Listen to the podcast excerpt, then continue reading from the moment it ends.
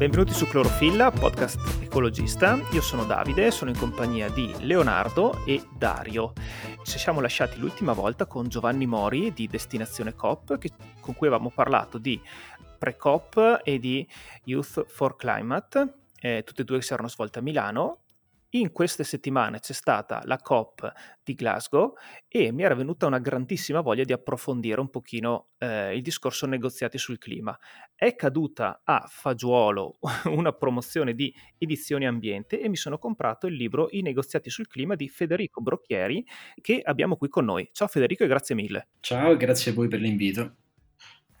Allora Federico, dicevamo anche fuori onda che insomma mi sono letto un po' il tuo libro sull'onda della curiosità insomma per questi negoziati sul clima. Tu ho visto che partecipi attivamente ai negoziati come delegato dal 2011 uh. e questa cosa mi ha anche un po' sorpreso perché sei, cioè, insomma no, non devo dirtelo io ma eh, sei più giovane di me e hai una, un curriculum strabiliante, quindi complimenti. Ti ringrazio.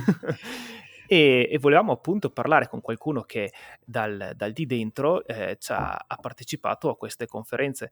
Eh, chiudo questa premessa dicendo che una delle cose che mi era piaciuta di più del tuo libro eh, è stata un pochino la panoramica su eh, dall'inizio, da quando sono nate queste conferenze ad oggi, che eh, mettono in una luce diversa, secondo me, quello che è il risultato di Glasgow, che per certi versi tanti dicono macchiato da, dall'India, da, dal rifiuto di dire di no al carbone, eccetera, eccetera.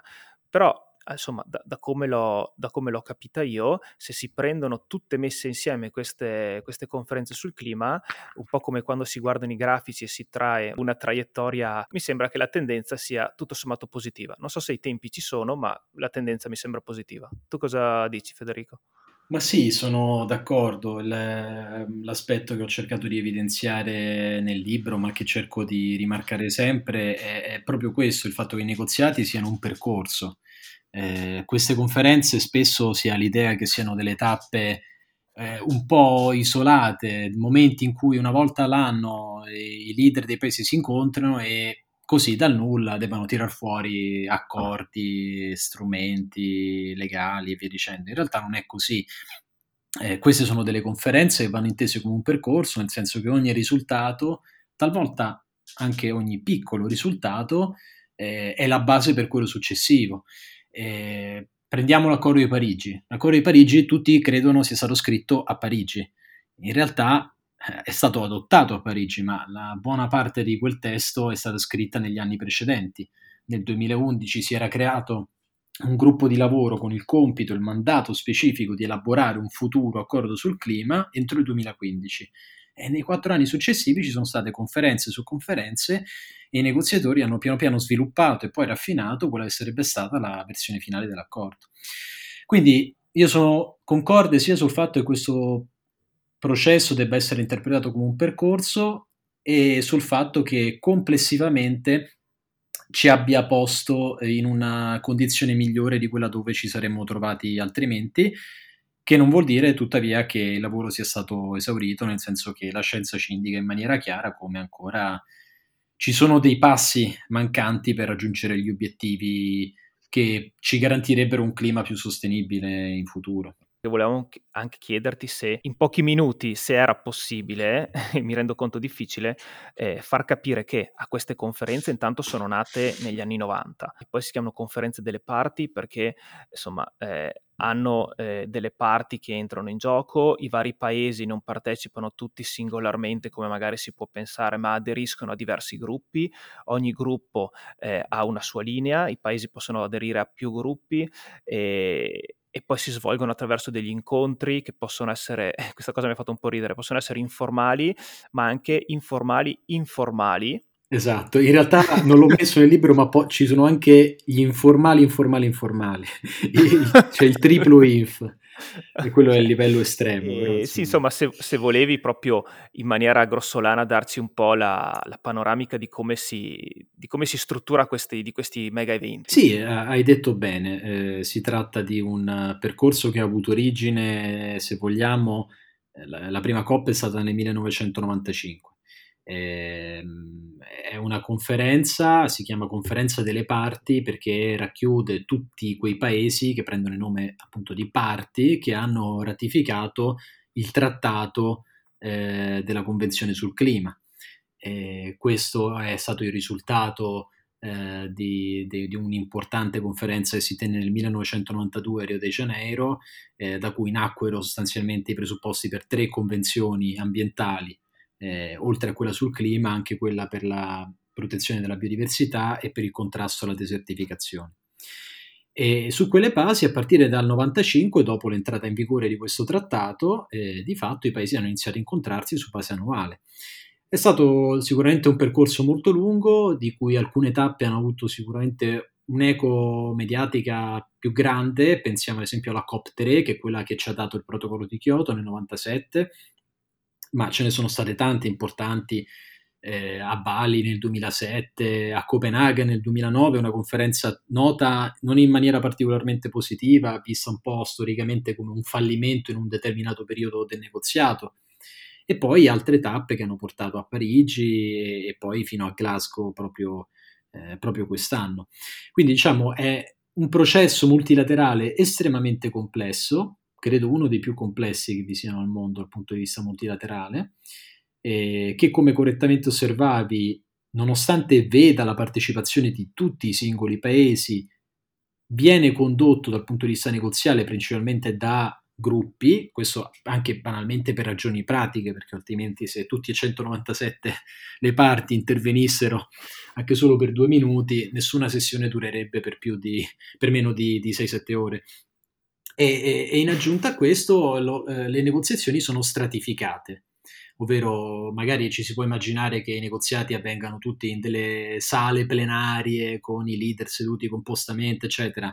In realtà quelli sono solo alcuni momenti di solito in apertura e chiusura della conferenza, che sono però intervallati dal vero lavoro tecnico che avviene in delle sale parallele, più ristrette, dove i negoziatori, attorno a dei tavoli di solito rettangolari, eh, portano avanti vari aspetti e quando ci sono degli ostacoli si disaggregano in livelli ancora più informali di discussione per cercare di avere delle, dei confronti anche molto franchi e risolvere le questioni spinose e poi si fa il percorso inverso, quindi si arriva magari a degli informali informali con eh, una decina di negoziatori seduti in cerchio eh, su delle sedie e poi dopo si riportano i risultati alla consultazione informale che è presieduta da due cofacilitatori che sono scelti tra i rappresentanti dei paesi e lì poi si porta tutto al, al contact group che è, è diciamo la sessione più formale di quel tema eh, fino poi a tornare in plenaria.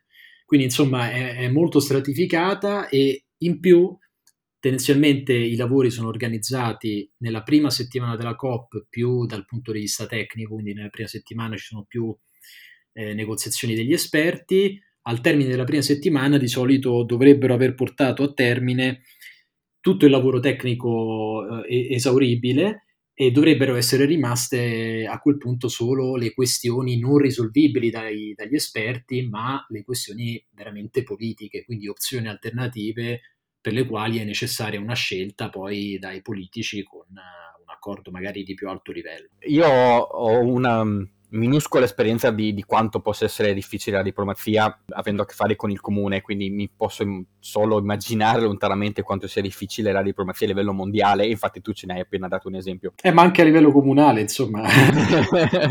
Quasi peggio a volte. No, però mi, mi, mi, veniva da pensare che come la COP è un sistema complesso, anche il clima è un sistema complesso, con la differenza che lui se ne frega del, dei nostri tempi. E, e, quindi la tendenza positiva che anno dopo anno queste COP portano ad avere... Cioè, i, te- i, tempi tecnici ci sono? È fattibile o, fa- o sarà troppo tardi? Eh, la sfida è proprio questa, è quella con cui ci misuriamo ogni anno. Noi abbiamo ben chiari quelli che sono gli obiettivi, tutti coloro che sono impegnati in questo processo hanno ben chiari quali siano gli obiettivi e, e anche le tempistiche con cui vanno raggiunti. Cioè la scienza ha indicato in maniera estremamente chiara come non dobbiamo raggiungere un aumento delle temperature al di sotto dei due gradi o del grado e mezzo in un dato eh, periodo temporale.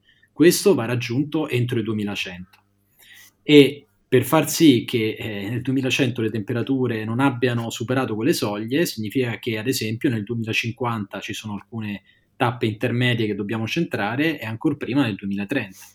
Così come sappiamo che ad esempio eh, che per raggiungere gli obiettivi di temperatura c'è una data percentuale di combustibili fossili, secondo i più recenti rapporti scientifici, che deve rimanere sottoterra. Tutti questi dati ovviamente sono noti, e poi però c'è la realtà dei fatti, eh, che è la politica, eh, diciamo, inten- chiamiamola politica, forse sarebbe più opportuno chiamarlo che è il negoziato, ovvero cercare di, giu- di trovare degli accordi che mettano appunto sullo stesso piano e, e d'accordo 196 paesi.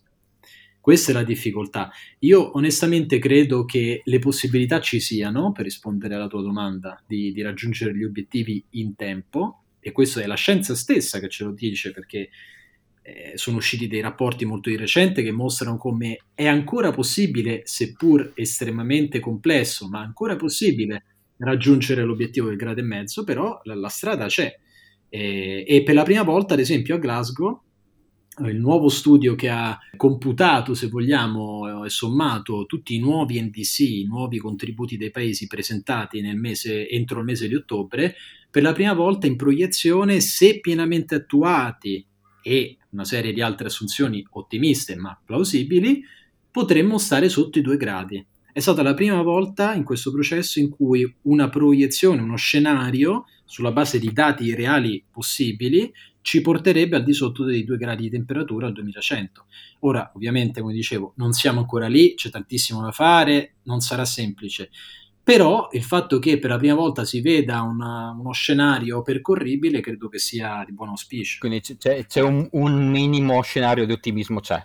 Possiamo sperarci. Personalmente io personalmente cerco di essere sempre ottimista, anche se poi capitano delle volte dove magari invece eh, prevale lo, lo, scoramento, diciamo. Eh, però in questo momento credo che anche il mondo insomma, abbia preso una direzione molto chiara anche dal punto di vista politico. C'è stata pic- questa piccola battuta d'arresto per via della pandemia, ma anche se pensare dal punto di vista delle mobilitazioni della società civile, io prima di fare questo lavoro dal 2017 mi occupavo di questo processo come rappresentante di un'organizzazione ambientalista eh, in Italia che si occupa di clima.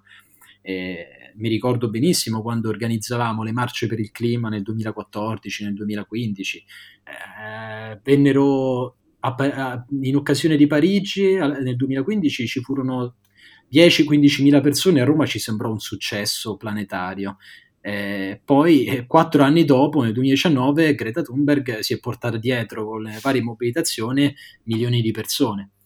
Eh, quindi, insomma, credo che anche l'opinione pubblica, soprattutto i più giovani, abbiano iniziato veramente a, a capire l'importanza di questi temi e inevitabilmente tra un po' questa comprensione, questa consapevolezza anche dei più giovani eh, tenderà a tramutarsi in una volontà politica Prendo la palla al balzo per parlare dei giovani, che è stata un po' la, la controparte di, di, questa COP26, eh, per ehm, chiederti qual è il rapporto che avete avuto con la Youth for Climate, ehm, visto che alla fine della COP26 ci sono state ingenti proteste da parte dei giovani ehm, e c'è stato lo slogan di Greta Thunberg riguardo il fatto che le delegazioni siano limitate a un continuo bla bla bla.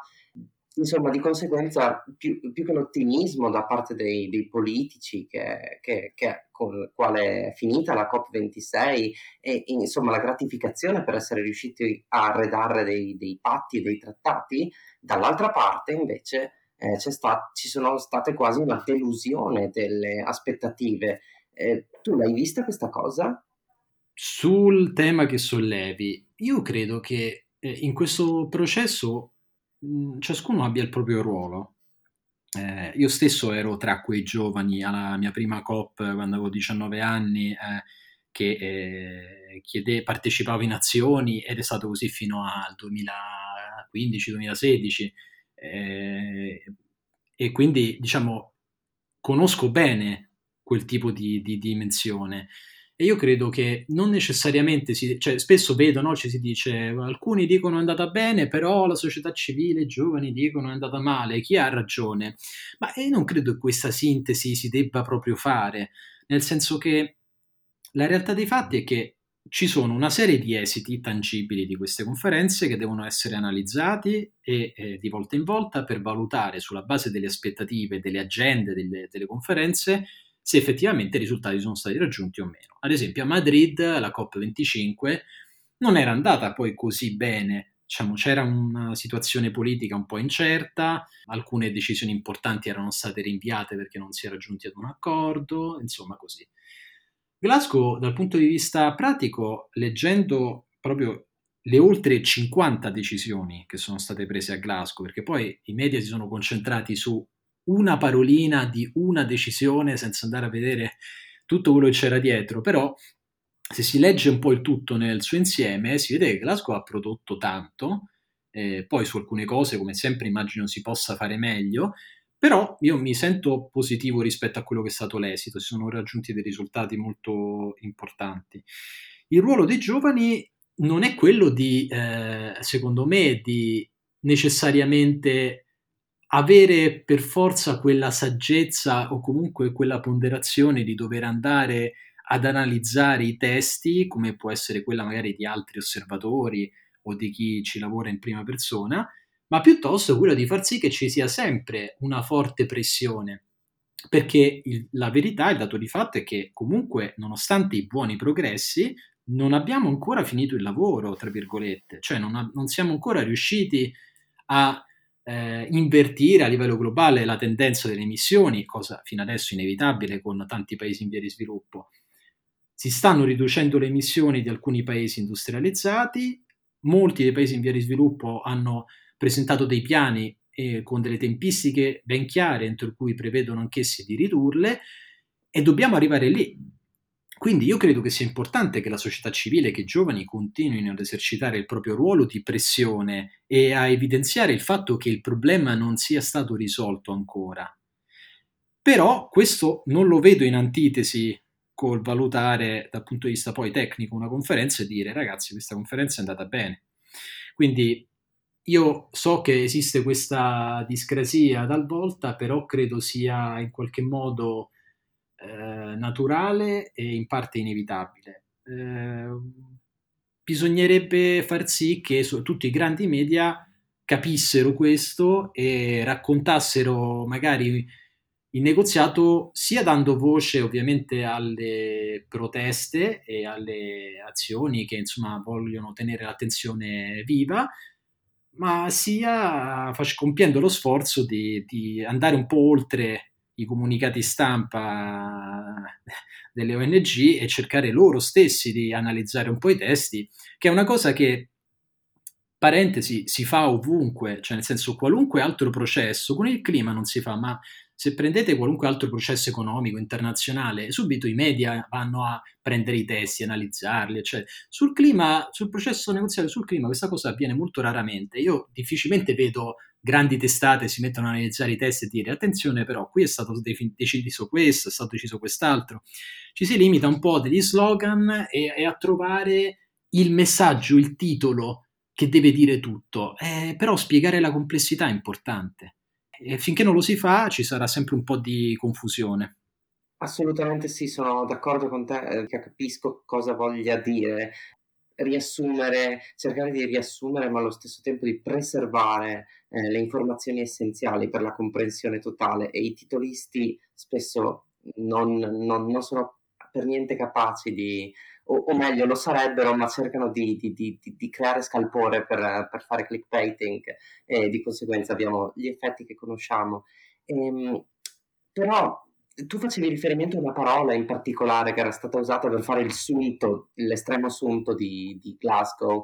Eh, immagino che fosse la, la differenza tra eh, phasing out uh, del carbone e phasing down che è stato un po' messo ad epilogo di Glasgow, quasi come a dire eh, questa conferenza non ha funzionato, l'India non eliminerà il carbone, semplicemente ne ridurrà l'utilizzo nel tempo, senza neanche a volte specificare bene il tempo di riduzione. Eh, pensi che questo possa aver aiutato a, a creare quasi un, un, un epilogo triste di questa conferenza per il grande pubblico? Sicuramente è stato così. Questo però non vuol dire che io sia d'accordo e sarebbe dovuto essere così.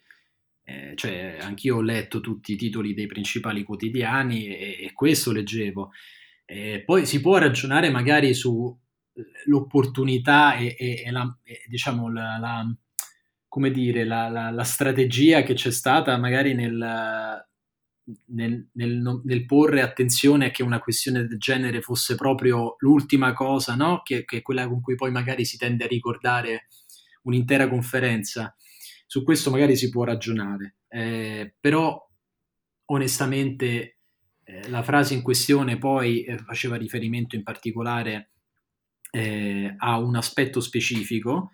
Eh, era una frase in cui, se non ricordo male a memoria, all'interno eh, si faceva riferimento all'accelerare gli sforzi verso il, e poteva essere phase out o, eh, e poi è diventato face down, mentre è rimasto face out per i sussidi inefficienti alle fonti fossili, è rimasto face down per il, il coal power.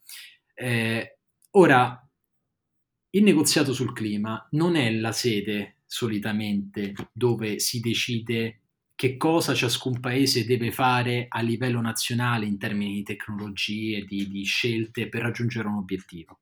Nel negoziato multilaterale i paesi si impegnano verso degli obiettivi. Con gli NDC, questi contributi che i paesi presentano, i paesi tendenzialmente indicano degli obiettivi, ad esempio di riduzione delle emissioni, di riduzione del, dell'intensità di carbonio, eccetera. Alcuni paesi possono anche scegliere di inserire ovviamente degli obiettivi eh, di azzeramento del carbone e via dicendo. Però queste non sono cose che si negoziano, queste sono scelte nazionali sono i singoli paesi a scegliere come raggiungere un obiettivo per i quali si impegnano.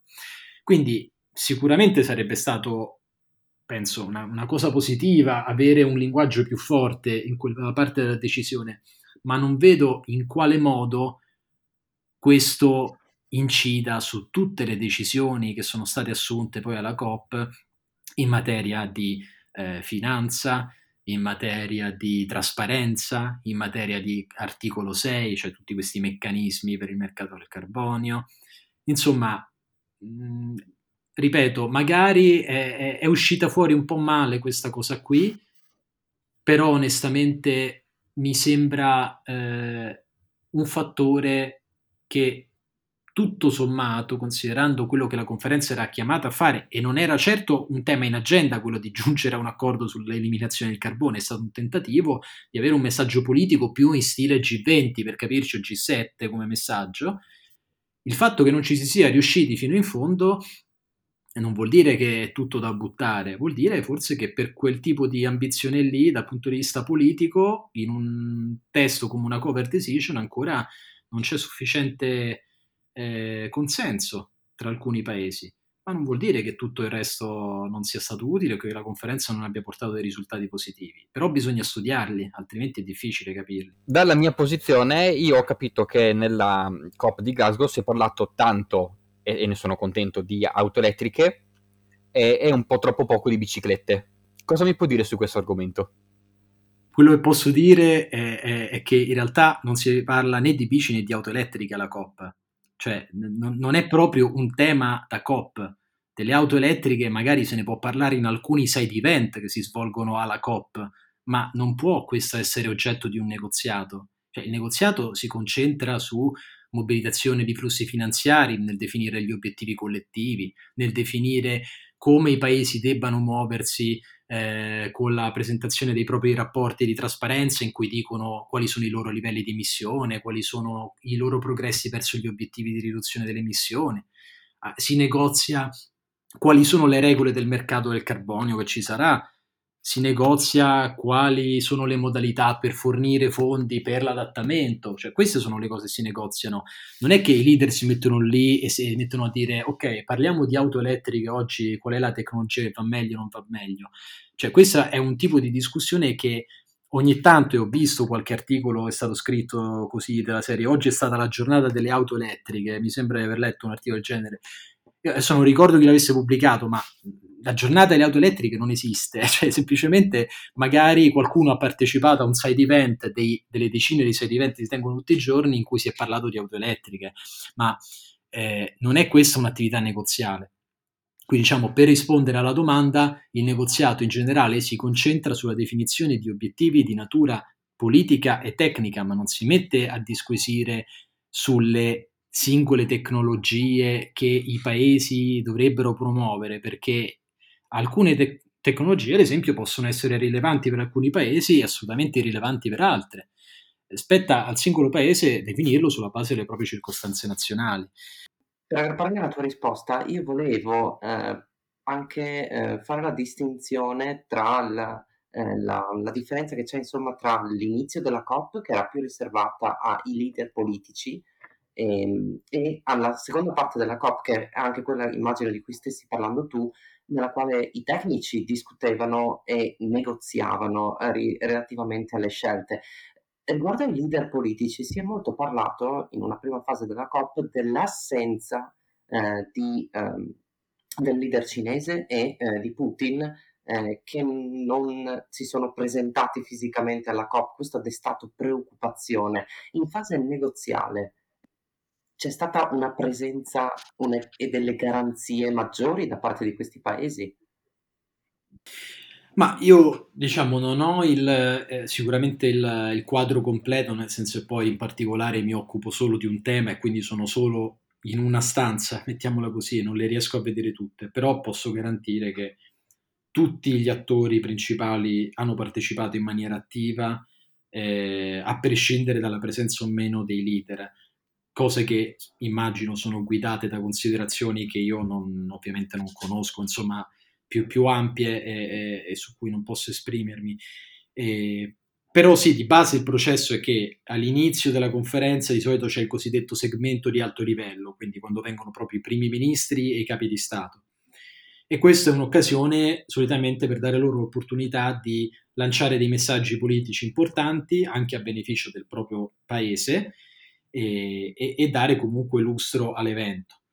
Successivamente il negoziato passa in mano appunto per tutti, cioè non successivamente, in realtà in parallelo, eh, mentre loro parlano noi si lavora, come si dice, eh, e, gli esperti tecnici portano avanti il negoziato e cercano di finalizzare il prima possibile le, le questioni tecniche.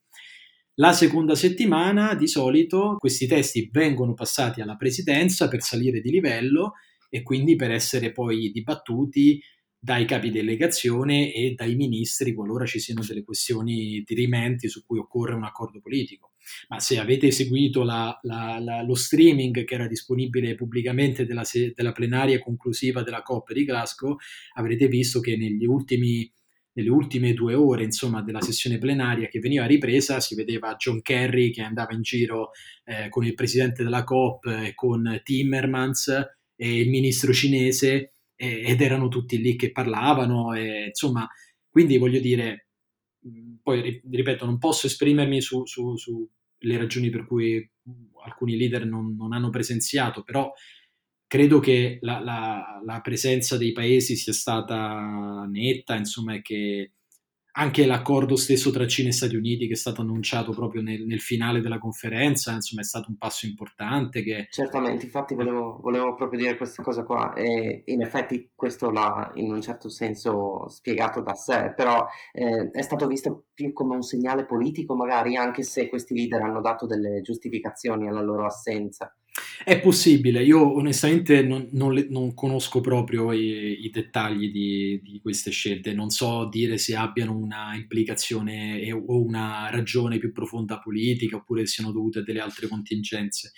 Ora andiamo un po' tecnici, ricordiamo a tutti che gli NDC, ovvero i contributi determinati nazionalmente, sono delle risoluzioni che stanno al cuore dell'accordo di Parigi e che possiamo riassumere come una serie di obiettivi concreti che ogni nazione si prefigge di assolvere negli anni successivi all'accordo. Quindi sono una sorta di risoluzioni che ci si impegna a rispettare.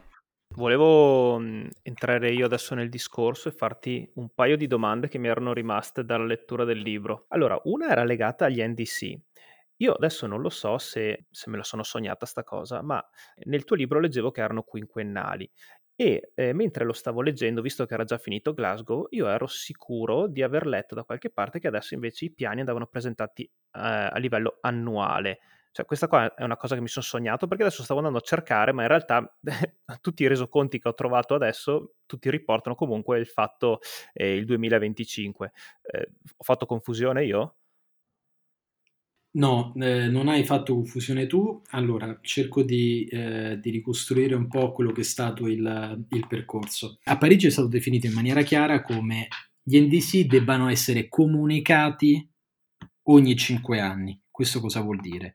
Vuol dire che ogni cinque anni un paese è tenuto obbligatoriamente a presentare o un nuovo NDC o ad aggiornare quello precedente. In sostanza deve esserci sempre almeno i cinque anni davanti devono essere coperti sostanzialmente, come minimo, eh, rispetto a quando si propone un, un NDC. Questa è la cosa, okay. eh, diciamo, primaria.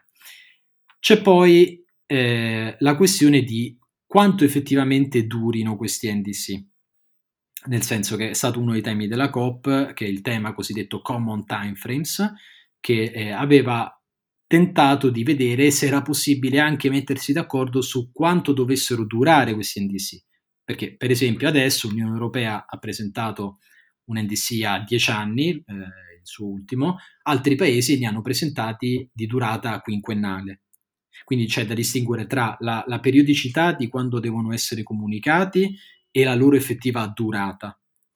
Quindi se tu presenti un NDC di 5 anni, al termine dei 5 anni devi presentare un nuovo NDC. Se tu invece presenti sempre un NDC che ha orizzonte temporale 10 anni, tu al, ogni 5 anni certo. aggiorni il, il, target che è eh, a 5 anni perché già l'avevi presentato. Se tu al 2020 hai un target al 2030, nel 2025 puoi aggiornare quello al 2030, ma già ce l'avevi. E magari quello che fai è, è trovare un nuovo target anche per il 2035, lo sposti più in là. Quindi questo è una, eh, diciamo, un aspetto che, che, vale sempre, che era stato definito in maniera chiara a Parigi e, e, e che sicuramente resta. Eh, quello che è stato, diciamo, oggetto della discussione a Glasgow e che si trova inserito in una parte della decisione cover, eh, come, come, prende il nome della, della COP, è il tentativo di eh, aggiornare questi NDC nell'ottica di allinearli all'obiettivo di temperatura dell'accordo di Parigi e questo, diciamo, dovrebbe essere fatto entro il prossimo anno.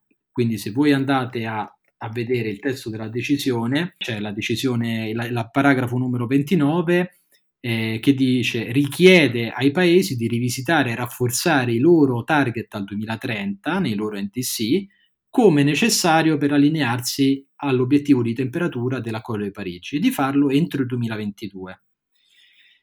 E poi subito dopo è chiesto al segretariato di aggiornare ogni anno un rapporto di sintesi sugli NDC che sono presentati. È, è, stata una cosa specifica per il 2022 per cercare di allineare gli obiettivi al 2030 con l'obiettivo di temperatura che è inserito nell'accordo di Parigi, cosa non semplice tra l'altro perché dal punto di vista metodologico un conto è presentare un obiettivo di riduzione delle emissioni, un altro dire che è coerente con, una, con l'obiettivo dei due gradi. Come si fa a definire che un, un NDC di un paese è coerente con l'obiettivo dei due gradi? Bisogna fare una serie ah, di assunzioni eh, estrapolazioni, definire anche qual è la, la, giusta quota di un paese, insomma, non è una cosa semplicissima. Però ecco, questo un po' in sintesi è il, è il Insomma, c'è un monitoraggio più, più, costante adesso, questi report annuali eh, non sono dei veri e propri piani, però vanno a, a indicare che è, quelli che sono le cose che si stanno facendo anno per anno.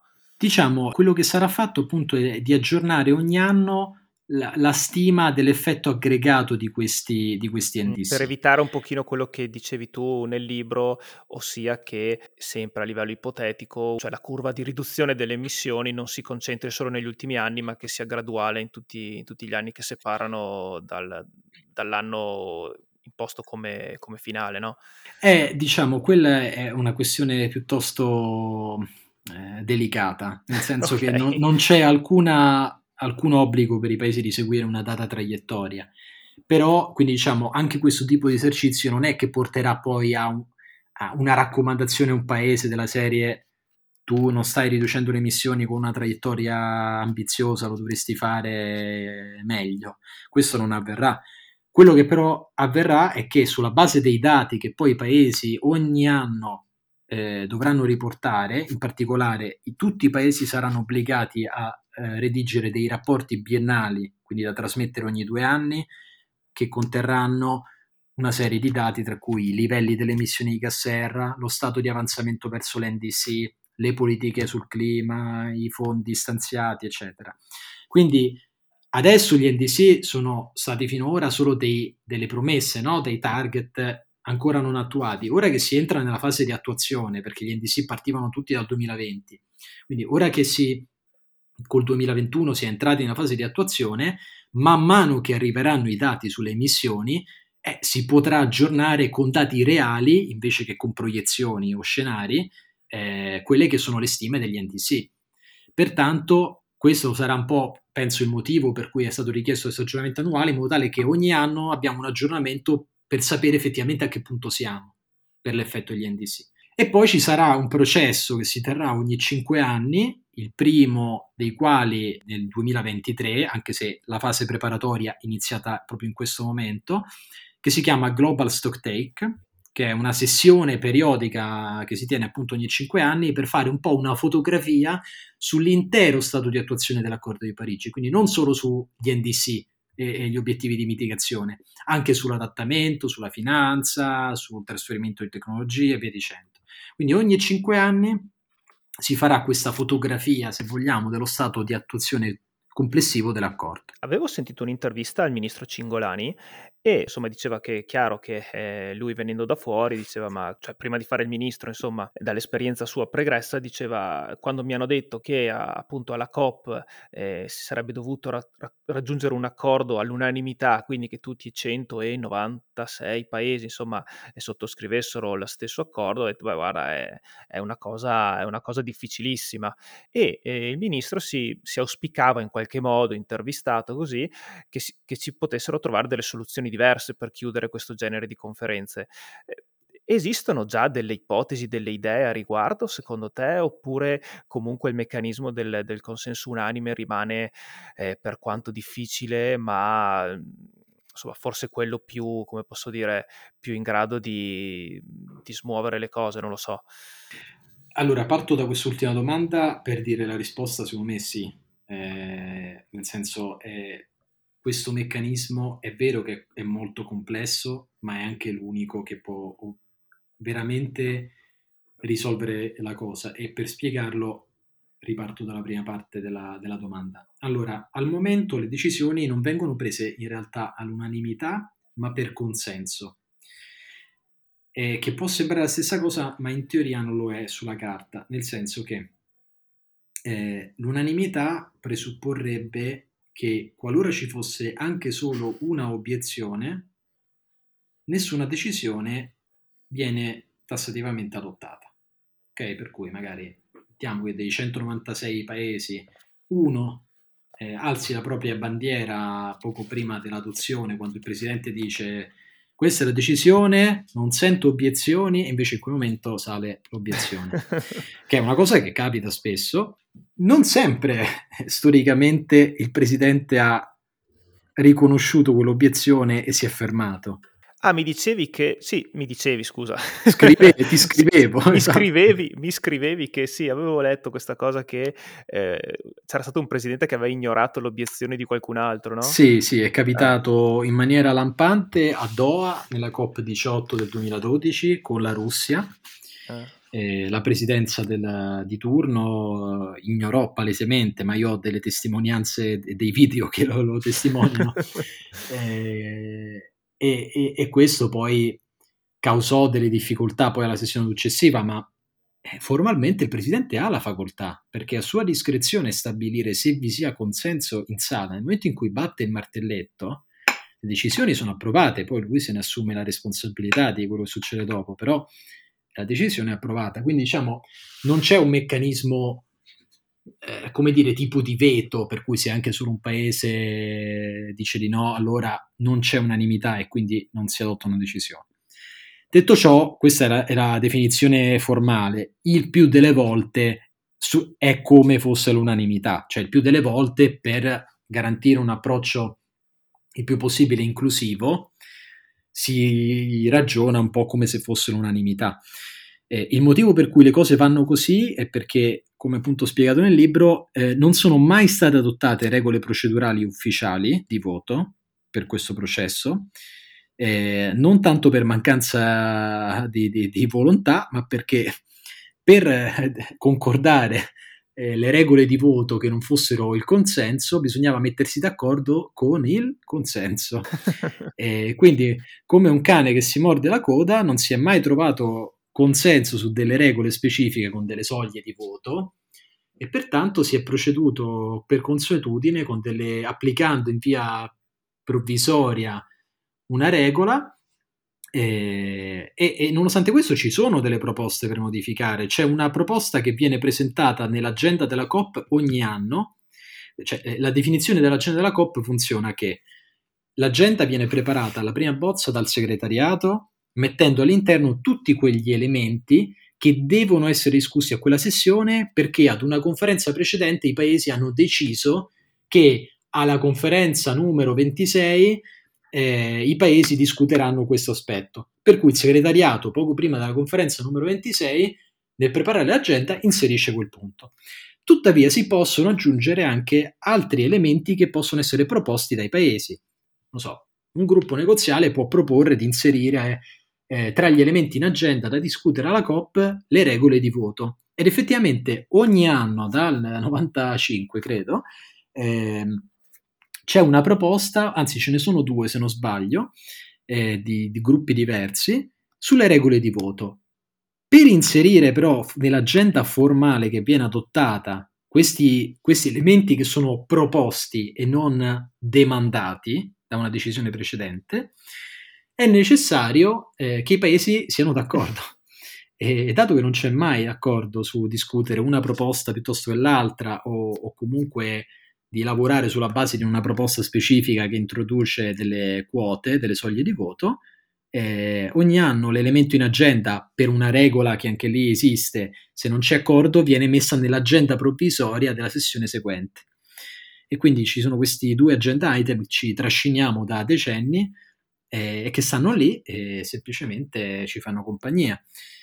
E, però ecco, per, per tornare un po' alla spiegazione concreta, perché sarebbe difficile? Ad esempio, una delle proposte prevede eh, che, eh, che, anche può apparire ragionevole, se non sbaglio recita, eh, le decisioni devono essere assunte per consenso, tuttavia quando eh, il consenso non sia possibile e siano stati compiuti tutti gli sforzi possibili per raggiungerlo, allora le decisioni devono essere prese dai tre quarti dei presenti e votanti.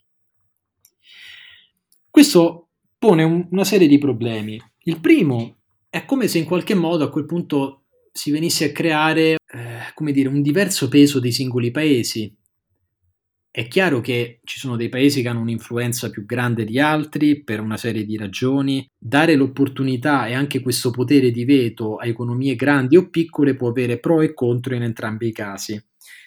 Secondo problema, che succede ai paesi che sono in minoranza? Cioè se passa una proposta perché supera il 75%, che succede a quelli che hanno votato no? Eh, qui siamo in un meccanismo multilaterale, non siamo in una... cioè questo è, siamo... No, no, non ci sono delle regole per superare la sovranità nazionale, non si può imporre ad un paese di mettere in atto qualcosa. Sì, già è difficile quando è d'accordo. Eh... Appunto, esatto. Quindi, e qui arriviamo appunto alla, alla, parte finale della risposta, nel senso che anche se può apparire più complesso, e, e lo è spesso, eh, mettere d'accordo 196 paesi, riuscire a fare questa cosa poi dà molta più forza per l'attuazione delle iniziative e delle varie misure. Perché un conto è che tu hai la scusa di poter dire, eh, ma io non, ho, non avevo votato a favore di questa cosa. Un altro è che tutti hanno dato il proprio consenso. C'è stato, guardate, un esempio, adesso senza scendere troppo nei dettagli, proprio a Glasgow, in una sessione tecnica a cui ho assistito, eh, in cui un paese erroneamente ha detto eh, ma quando è stata negoziata questa cosa noi non c'eravamo, perché si parlava di una cosa che era applicabile solo a una categoria di paesi e non a quel paese in particolare.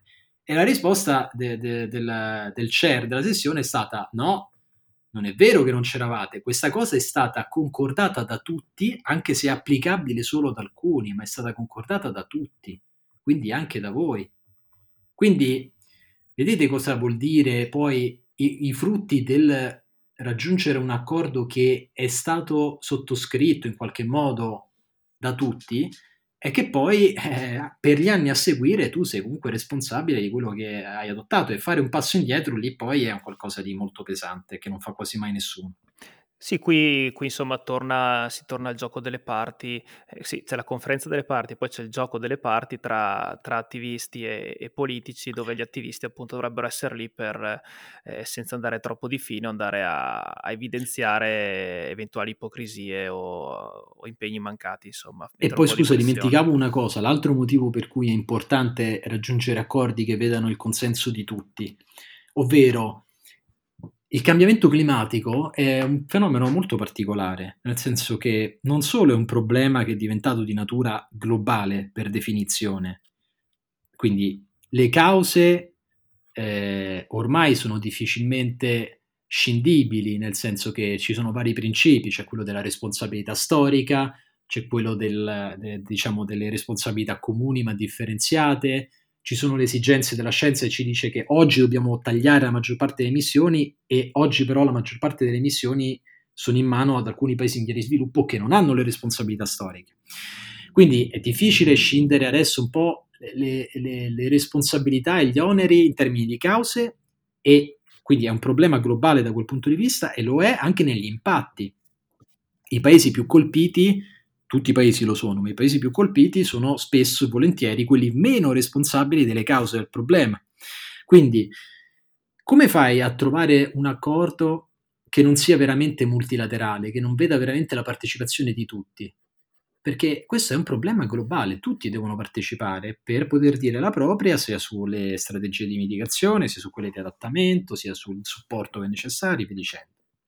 Quindi io ne riconosco le complessità e le difficoltà, spesso sono anche frustranti, però il multilateralismo secondo me si basa eh, su questo e bisogna sforzarsi per riuscire a convincere tutti, perché si è molto più forti poi quando si riesce a convincere tutti.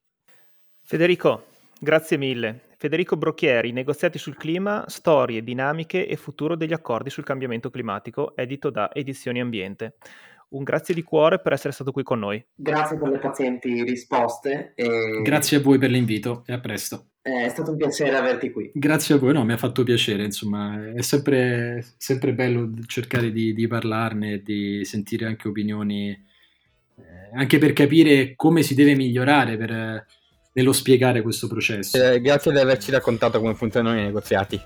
Ciao a tutti. Buona serata, ciao a tutti. Ciao di nuovo, ciao ciao.